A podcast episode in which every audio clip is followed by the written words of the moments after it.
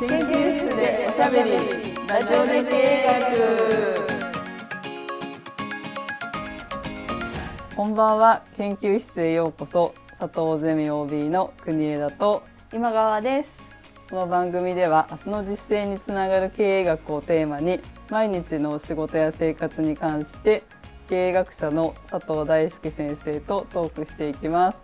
よろしくお願いします。よろしくお願いします。なんか今淡々と明日の実践につながるみたいな感じで言ってしまったんですけど実はあの前回のお話の中であの管理とマネジメントっていうことで急にあの徒弟制度みたいのが出てきて。あそうですよね、はい、あのなんでしょう。マネジメントは温かいみたいな、うん、そうそう。私が言っちゃったんですよね。温かい世界ですね。マネジメントはみたいな。そしたら先生がいやいやあったかくないんじゃないみたいな。え？みたいな。今あったかい感じでたまたま話したけど、まあ、マネジメントっていうのはお互いが対等で一緒に学び合ってるだけで実はあったかいのは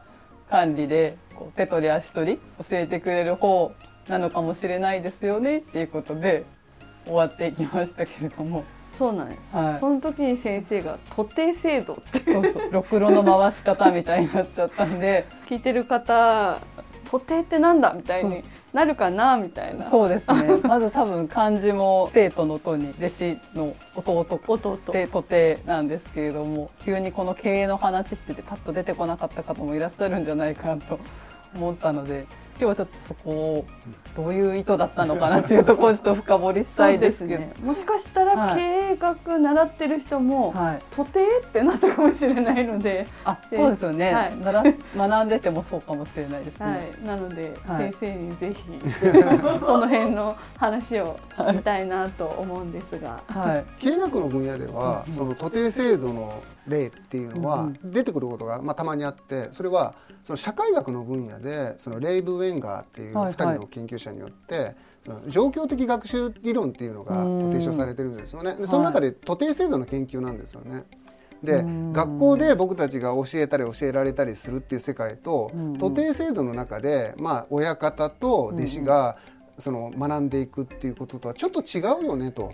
じゃあそこで起こってることってなんだろうっていう研究があって、はい、でまあ徒弟制度っていうのが分かりやすいのでその例をこの間もあの出したんですよね。はい、で徒弟制度がまああったかいかあったかくないか問題っていう話だと思うんですよね。でもあったかいっていうのはでも結構大事ですよね。やっぱみんなそこ求めてるしそういうところの方がそ組織としてね、はい、いいなって思うんだけど厳密に言うとこれ僕個人的な見解なんですけど組織ってそもそもシステマティックく、うんうん、つまり制度とかシステムだと思うんです、はい、制度だと思うんですね。でそうすると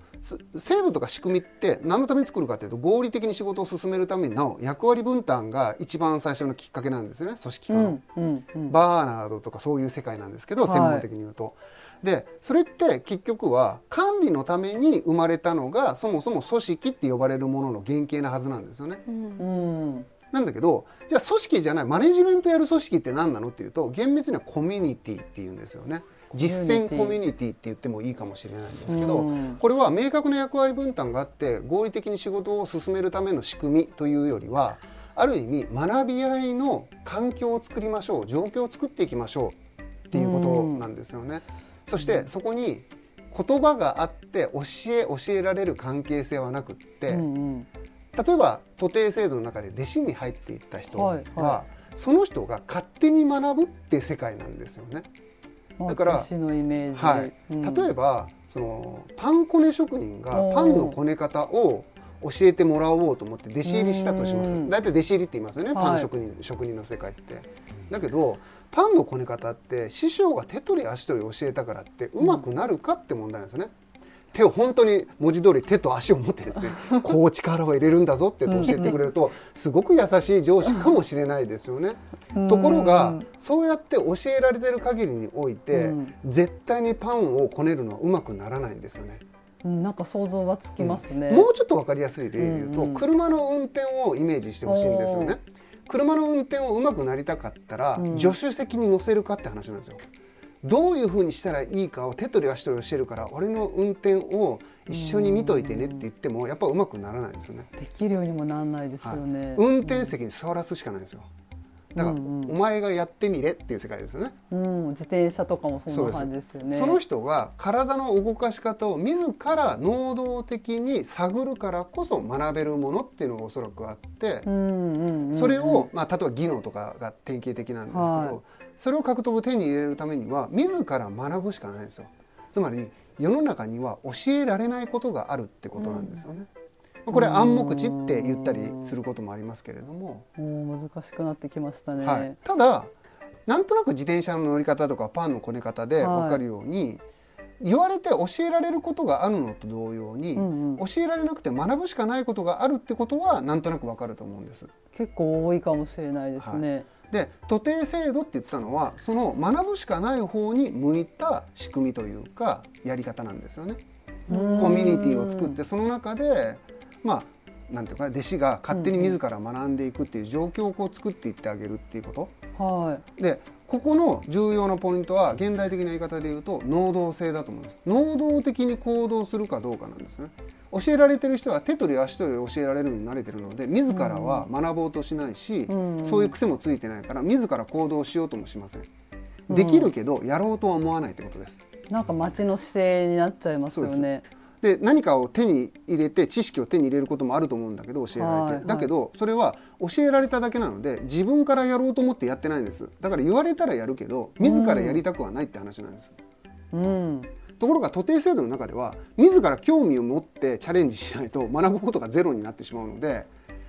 徒弟制度の中では自主性とか主体性とか能動性が重んじられるわけですよね。なんかやってみないと始まんないってイメージですかね。真似をして勝手に訓練しないとダメだぞと兄弟子から言われるわけですよね、はいはい、そうやって夜中こっそり練習したりする中で徐々に上手くなっていくので、うんうん、自らやりたいってことが自然に求められるんですね。だからその人たちから見ると受動的に街の姿勢ってありえないんですよね、すべての世界は能動的にしか動かないと思ってるぐらいかもしれません、だからやっぱりそういう世界の人たちはまあ、主体的僕たちから見ると主体的だなっていう人たちの塊になるし、うん、一方で組織に馴染んで合理性の中で生きてる人たちは受動的な人が多いなっていう世界にこうなっていくってことなんですよね。いや確かにそのパン職人さんとかパティシエの方とかってそうかなっていう感じはありますね。自分がこれを作りたいとか、まあ、こういうパンにしたいとか、まあ、そういうのがあってこう手を動かしていってこう上達っていうか熟達していくのかなっていうのが。想像できますけど結局、はい、前の話の言い方で言うとできると分かるの差なんですよね。管理の中で組織の中でってことなんですけど、はい、できるようにはなるけどやっぱり分かるようにはならないんですよね。結果を出せば OK という世界だし、はい、そのために教えられるってことで十分なんですよ。でも教えられるってことは教えられてできるようにはなるけどどうしてそうなるのかは納得いって分かってはないんですよ。だから教えられた人は誰かに教えることは多分できないんですよね。そうですね。学んでないのでただ教えられたことができるだけの世界なんです、はい、だからそういう人は上司におそらくなれないっていうのが組織理論でも問題になるんですよね、つまり部下で育った人が上司になった時に浮いちゃうんですよね。どうしたらいいか分かんないみたいな現場で働いておきたい上司になりたくない管理者になりたくないってなっちゃうっていう問題が組織ではよくある。なりますね、だけどマネジメントの世界は逆ですよね。独り立ちしたくって弟子入りしてるわけで、うんうん、最初から独り立ちすることを想定してやってるわけで、うん、できるけどわからないしやりたくないってことはありえないですよ。最初からやりたくてしようがなくって入ってきて、うんうん、自ら学んだことができるようになってしかもそれは体得して分かったことなので、うん、分かったことって普通教えたいですよね。俺ってこうやってできてるんだよねって言いたくなっちゃう、そうですね。ちょっとちょっとみたいな感じで、はい、だからこそ能動的だし教えること伝えることもできていくっていうことになるわけですよね。この中に学んだ人が教えられないっていう問題は生じにくい。まあとどのつまり、分かることっていいですよねって話なんですよね。はい、はい、だからできることって素晴らしいんだけど、僕たちはそれだけが唯一の答えだと思い込んでいて意外と分かることを重視しない傾向にあるというか、うん、分かっても意味ないじゃんっていうのって簡単だと思いませんか？いや簡単だし分かったかどうかを、うん、周りが測定するのが難しいのかなっていうのがそもそもありますよね。それは分かるということがとても個人的な取り組みで社会的には重視する必要がないからなんですよね。個人的な取り組み？つまり分かるのは誰が満足するかって分かった本人なんですよね、うん周りからするとその人が分かってるかどうか あんまり重要じゃないかそれよりも目に見える成果が出てるかどうか、つまりできるかどうかの方が大事なんですよ。はい。はい。どうしてもやっぱ社会の中で成果を出していこうっていう活動をしている、まあ、社会とか組織とか企業とか、はい。はい。ビジネスとかは、うん。どうしてもやっぱできることを重視する方向に行っちゃいがちなんですよね。うん。だけどそういうその現代社会を構成しているものとは別にはいやっぱり分かるっていう個人的な納得感とか満足感みたいなものですよね。うんこれを大切にするっていうことが軽視されてるのかもしれないですよね。いやーそうするとさっきそのちょっとお話の中で出てきたうん学び合いの環境、そのコミュニティみたいなものをクリエイティブのためには分かるっていうことが重要だなと思うんですけれどじゃあ分かることっていうのは個人的な取り組みなんですよっていうことになるとこう一周回ってこう分かる取り組みを促進するこう下からできることってあるのかなっていう例えば上司だけじゃなくて会社全体がそういう雰囲気にならなきゃいけないのかなってちょっと思ったんですよね。確かに結果論そうなるのが理想的だとは言えるかもしれないですよね。はい。で今のご質問はもしかしたら、うん例えばじゃあ部下の立場でできることはないのかとか、ん。なんかその一、はいはいその小さなところから現実的にどこから取っかかりをつけてね組織を変えていけばいいのかっていう、あそんな感じですね。そういうの問題なのかもしれない。はい、なんか学び合いとかっていう風になった時に、うんきっと対上司じゃなくてもこう例えば先輩とか、こう同じ同僚の人たちと、まあ、そういう、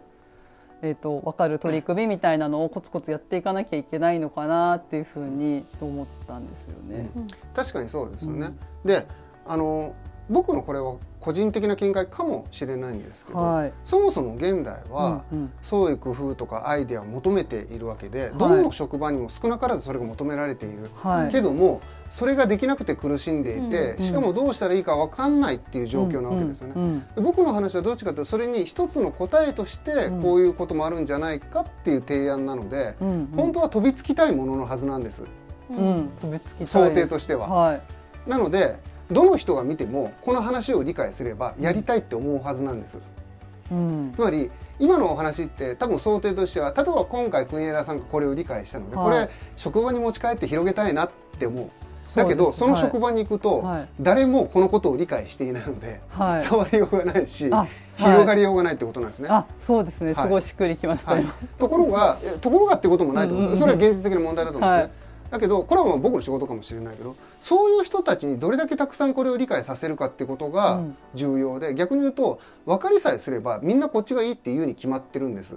その、うんうんうん。なんていうのクリエイティブな成果が必要だという現場においてはですよ、そうですね、はい、だから知らないからできないんじゃないかっていうふうに僕は思ってるんですよね。知らないだけ、はい、この方法を知らないからそんなアプローチがあったのかって思っていて、はいはい。思ったら少なからずの人たちは苦労はするかもしれないけどそっちに向けていきたいなとは思うはずなんです、そうですね、はい、これを花から否定する人っていうのはおそらくいないはずなんです。いや最初は反感持つ人もいるかもしれませんよ、うん。だけど本当にこの理屈を理解したら、はい。こっちの方が俺の職場には合ってるな私には向いてるかもなって思うはずで、はい。必要な人にとってはですよ。そうですね。そうするとそっちに向かうに決まってるんですねそこで、そうならないことはあんまり想定しなくてもいいのかな。なったとしてもそういう人も置いといてもいいかなっていうぐらいはい。少ないような気がします、へーなので大切なのはこういった理屈みたいなことをまずは知ってもらうってことが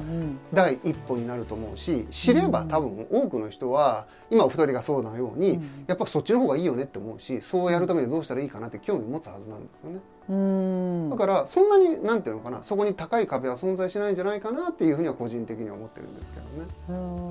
じゃあまあ自分のなんだろう日々の生活とか仕事を通してこう分かるっていう取り組みをこうコツコツやっていったりとかお周りの人にそれをそれこそ分かってもらうはい。みたいなこう小さな取り組みを通して、まあ、仲間を増やすみたいな感覚っていうことですかね。そうですね。もちろんその向き不向きみたいなものは現実的にあると思います。うん。だからそのマネジメント嫌いだと管理の世界で生きていきたい。分かるなんて真っ平だできることだけで生きていきたいっていう機械のような人もはい。中にはいるかもしれないですよね。だけどそれはそれでいいと思うんですよ。あの、うんそれは好き好きですから、はい。だけど少なくとも半々でいいと思うんです僕マネジメント管理は。だけど今は8割方管理じゃないですかそれを少しバランスを戻しましょうって話なだけな気がするんですよね、はいはい、だからマネジメントの世界だけで全てが埋め尽くされる必要もないような気がするので、そのバランスをどうやって取っていくかっていうのが大事なのかなっていうふうに。そうですよね。両方大事なことだよっていう話だったと思うのでやりたいやるべきこともそうだし、うん、やりたいことも両方大事っていうふうになると、うん、必ずしもなんだろうマネジメントが向いてるような仕事の内容ばっかりではないよっていうことですよね。わ、ね、はい、かりました。はい。ありがとうございました。ありがとうございました。この番組では皆様から先生への質問やトークテーマを募集しています。この番組が少しでも皆さんの明日の実践に役に立つと嬉しいです。